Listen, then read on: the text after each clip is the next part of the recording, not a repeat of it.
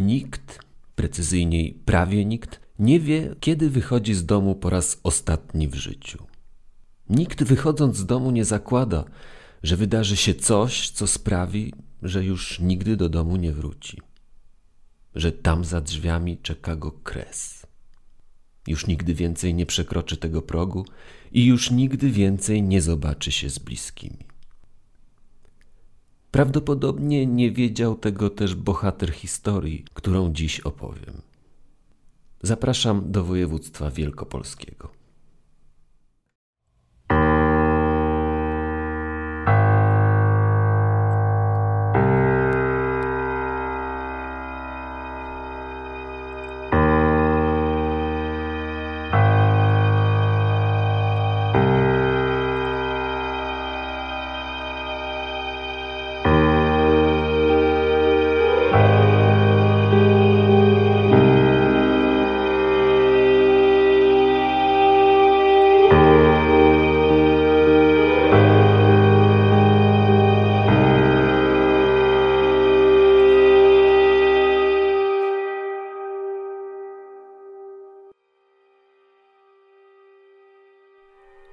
Przenieśmy się dziś o 15 lat wstecz, do roku 2007. Jest czerwiec 2007 roku, początek wakacji. Stosunkowo krótki okres w historii Polski, kiedy prezydentem jest Lech Kaczyński, a funkcję premiera pełni jego brat Jarosław. We Wrocławiu, na osiedlu powstańców śląskich, rozpoczyna się właśnie rozbiórka 25-kondygnacyjnego biurowca Poltegor – na jego miejscu już za parę miesięcy ruszy budowa nowego wieżowca Sky Tower. W Stanach Zjednoczonych z kolei ma miejsce światowa premiera iPhone'a pierwszej generacji. W polskich salonach pierwszy iPhone pojawi się dopiero za rok. Tymczasem my jesteśmy w Poznaniu. Starołęka. Spokojna dzielnica na południowych obrzeżach stolicy Wielkopolski, na prawym brzegu Warty. Tu, w niewielkim jednorodzinnym domu przy ulicy Żorskiej, mieszka 30-letni Krzysztof Siudziński z siostrą i rodzicami. Siudzińscy to, zupełnie jak dzielnica, w której mieszkają, spokojna, skromna i dyskretna rodzina daleka od wszelkich ekscesów, wewnętrznych awantur czy sąsiedzkich zatargów. Ojciec Krzysztofa jest już na zasłużonej emeryturze. Matka wciąż pracuje w jednej z poznańskich firm. A sam Krzysztof aktualnie nie pracuje, ale jeszcze dwa miesiące temu był pracownikiem Miejskiego Przedsiębiorstwa Segregacji Odpadów. Była to praca fizyczna, nie zapewniająca żadnych wielkich dochodów, ale tak na dobrą sprawę Krzysztof nie ma i nie odczuwa jakichś wielkich finansowych potrzeb. Mieszka z rodzicami, to niewątpliwie pozwala minimalizować te comiesięczne, jak i codzienne wydatki. Nie założył też póki co własnej rodziny. Nie ma nawet partnerki. Jest kawalerem. Skromnym, ale zadbanym i schludnym kawalerem. Na tyle, że dorobił się nawet wśród znajomych opinii elegancika. Krzysztof to towarzyski, wesoły, ale nieszczególnie rozrywkowy chłopak. Gro wolnego czasu spędza w domowym zaciszu lub nad rzeką, Wartą, w okolicach zabytkowego fortu, oddalonego od domu siudzińskich zaledwie o jakieś 700 metrów w linii prostej. Często spędza tam czas ze znajomymi, albo sam, tak też niejednokrotnie się zdarza. Zwyczajowo wówczas po wyjściu z domu kupuje w sklepie piwo i udaje się nad rzekę. Kiedy pogoda nie jest sprzyjająca, a siedzenie w domu staje się już zbyt monotonne, towarzyskie spotkania przenoszą się do kolegi z niedalekiego sąsiedztwa, gdzie panowie zabijają czas między innymi grą w karty. Jak już wspomniałem, Krzysztof jeszcze dwa miesiące temu pracował w przedsiębiorstwie zajmującym się segregacją odpadów ale 30 kwietnia 2007 roku zrezygnował z pracy. W trybie natychmiastowym, za porozumieniem stron, nie odbierając nawet należnej mu części wynagrodzenia w wysokości 150 zł. Po prostu złożył wypowiedzenie i już więcej w miejscu pracy się nie pojawił. Dlaczego? Oficjalnie nie wiadomo. Nie podaje przyczyny swojej decyzji. Niemniej jednak od tego czasu pozostaje bezrobotny. Dni mijają jakby wolniej, każdy kolejny podobny do poprzedniego, ale do czasu. Jest 25 czerwca 2007 roku. Poniedziałek. Po godzinie dziewiątej rano Krzysztof wychodzi do kiosku po gazetę. Bezpośrednio po zakupie wraca do domu i kolejne godziny spędza w domu. Dopiero przed wieczorem, kilka minut po dziewiętnastej, ponownie wychodzi z domu, informując rodziców, że wróci za chwilę. Wychodząc, przypominam, że jest końcówka czerwca, jest jeszcze całkowicie jasno. Ale chwila, o której wspominał przed wyjściem, przeciąga się do zmierzchu, nocy i trwa.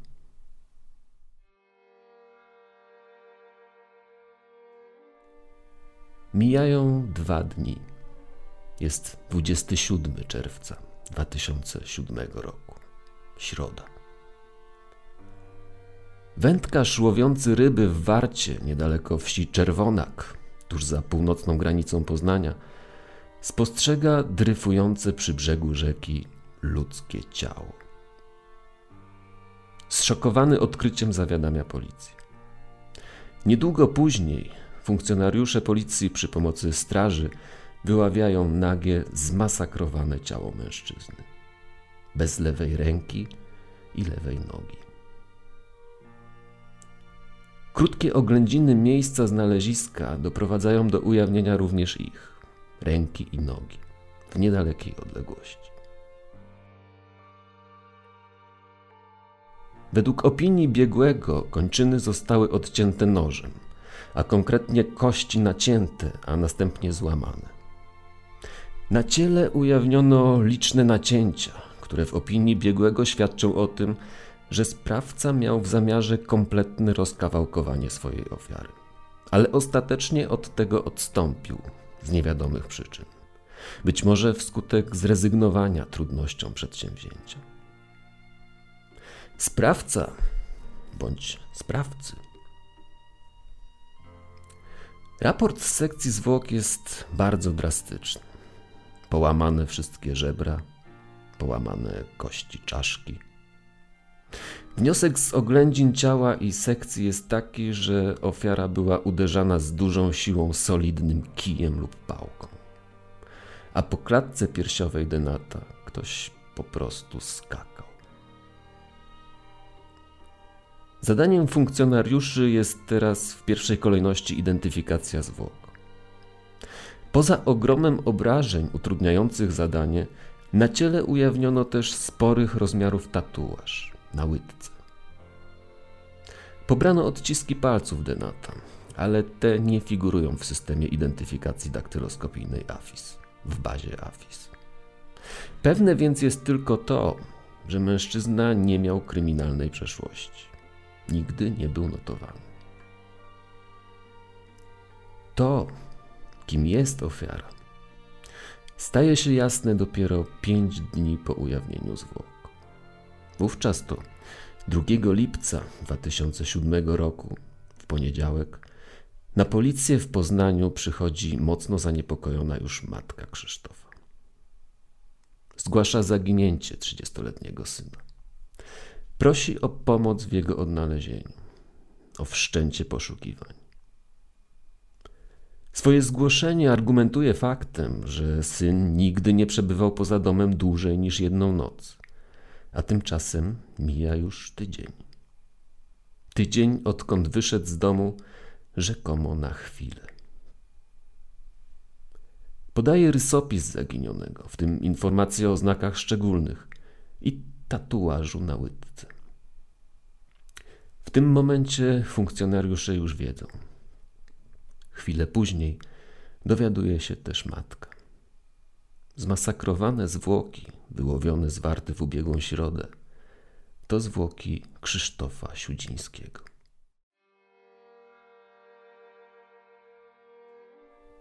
Ostatecznej naocznej identyfikacji dokonuje ojciec mężczyzny.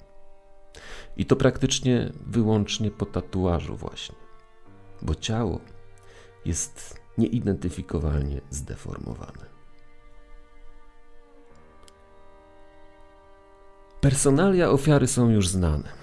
Można przystąpić do etapu, którego celem jest wykrycie sprawcy tego brutalnego czynu. Okoliczności, motyw. Kto i z jakiego powodu mógł chcieć zabić spokojnego, skromnego i niemajętnego przecież trzydziestolatka? Śledczy przystępują do próby odtworzenia ostatnich dni życia Krzysztofa.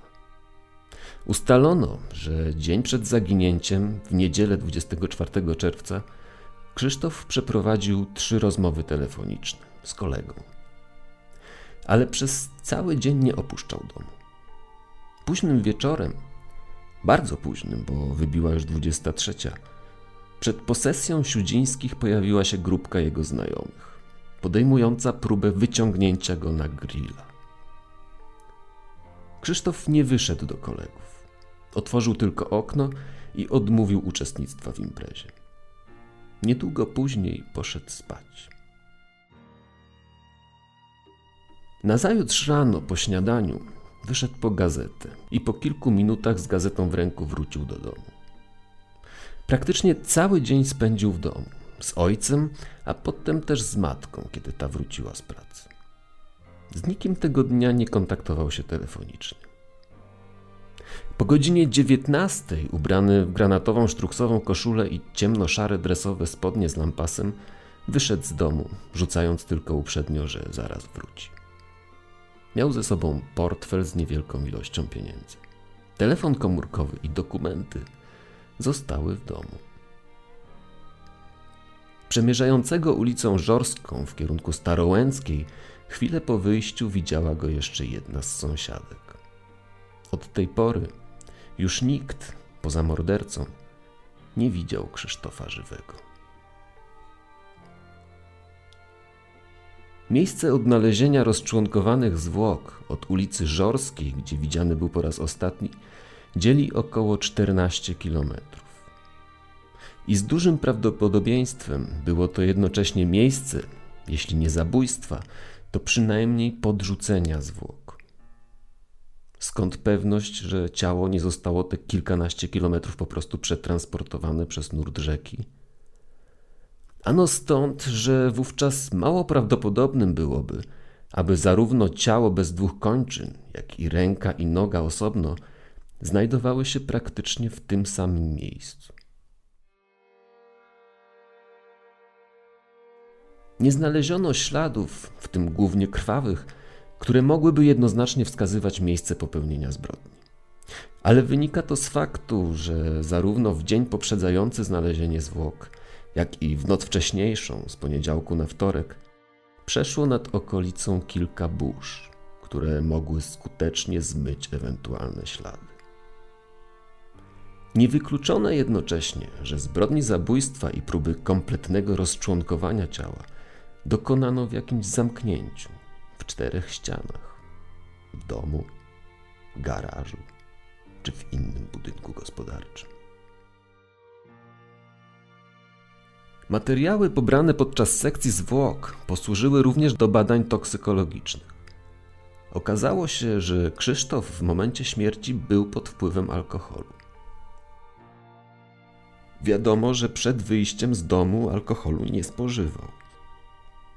Czy to może oznaczać, że feralnego wieczoru wyszedł na piwo ze swoimi późniejszymi oprawcami? Nie można tego w żaden sposób wykluczyć. Ale kto to był? W trakcie śledztwa przesłuchano kilkadziesiąt osób. Wśród nich byli okoliczni mieszkańcy, mieszkańcy ulicy Żorskiej, Znajomi, którzy w przeddzień morderstwa wyciągali Krzysztofa na grilla oraz ci znajomi, z którymi zwyczajowo chodził nad rzekę w okolice Fortu I. Nikomu z nich jednak nie postawiono zarzutów. Na uwagę wartą odnotowania zasługuje pewna drobna rozbieżność w zeznaniach, a mianowicie Pani Siudzińska twierdzi, iż wśród kilku osób wyciągających jej syna na grilla był kolega, z którym trzykrotnie rozmawiał tego dnia przez telefon, a także z całą pewnością jakaś kobieta. Zeznający jako świadek kolega zaprzeczył jednak, że była z nimi kobieta. Niemal dokładnie rok po morderstwie, na początku lipca 2008 roku, sprawa Krzysztofa Siudzińskiego pojawia się na antenie TVP2 w magazynie kryminalnym 997 Michała Fajbusiewicza. Drugi raz kolejne pół roku później. Nie popycha to jednak śledztwa do przodu. Osoba sprawcy bądź osoby sprawców, a także motyw tej zbrodni nadal pozostają zagadką. Nie ma żadnych dowodów na to, żeby chłopak miał wrogów, czy żeby miał jakiekolwiek powiązania ze światem przestępczym, na co teoretycznie mogłaby wskazywać brutalność zbrodni. Według śledczych najbardziej prawdopodobna hipoteza jest taka, że uczestniczył w spotkaniu, które z jakichś powodów przerodziło się w brutalną bójkę. Inną hipotezą podnoszoną przez śledczych jest ta, że Krzysztof po wyjściu z domu gdzieś w okolicach fortu stał się przypadkowym świadkiem jakiegoś przestępstwa, być może jakiejś nielegalnej transakcji i jako niewygodny świadek został przez bezwzględnych bandytów po prostu wyeliminowany.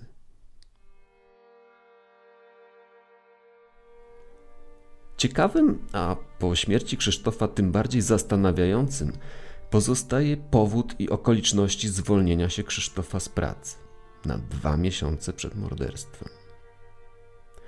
Plotka niesie, że nie dogadywał się ze współpracownikami. W tym sensie, że mu z jakiegoś powodu dokuczali. I to był prawdziwy powód, dla którego ten bezkonfliktowy w powszechnej opinii chłopak zwolnił się z pracy praktycznie z dnia na dzień. Mówi się, że ludzie, z którymi pracował, byli wręcz agresywni. Ponoć Krzysztof sam o tym wspominał znajomym. Z mojej wiedzy wynika jednak, że śledczy nie zainteresowali się tym wątkiem na poważnie, co może oznaczać, że istotnie były to tylko plotki. co tak naprawdę wydarzyło się 25 czerwca 2007 roku wieczorem, niedługo po wyjściu Krzysztofa z domu, rzekomo na chwilę. Czy Krzysztof był z kimś umówiony? W jakich okolicznościach zginął? Czy znał sprawcę? Wiele wskazuje na to, że była to śmierć przypadkowa, ale czy na pewno? Tego wciąż nie wiemy. Zarówno motyw, jak i osoba sprawcy wciąż nie zostały ustalone. Jako swoistą ciekawostkę dodam jeszcze tylko, że w miejscu, w którym znaleziono ciało Krzysztofa Siudzińskiego, w Warcie na wysokości wsi Czerwonak, niespełna pięć lat później, w marcu 2012 roku, Ujawniono też zwłoki 23-letniego studenta Uniwersytetu Przyrodniczego w Poznaniu, Mariusza Dymały. A kolejne cztery lata później, w lipcu 2016 roku, to właśnie tam odnaleziono ciało Ewy Tylman.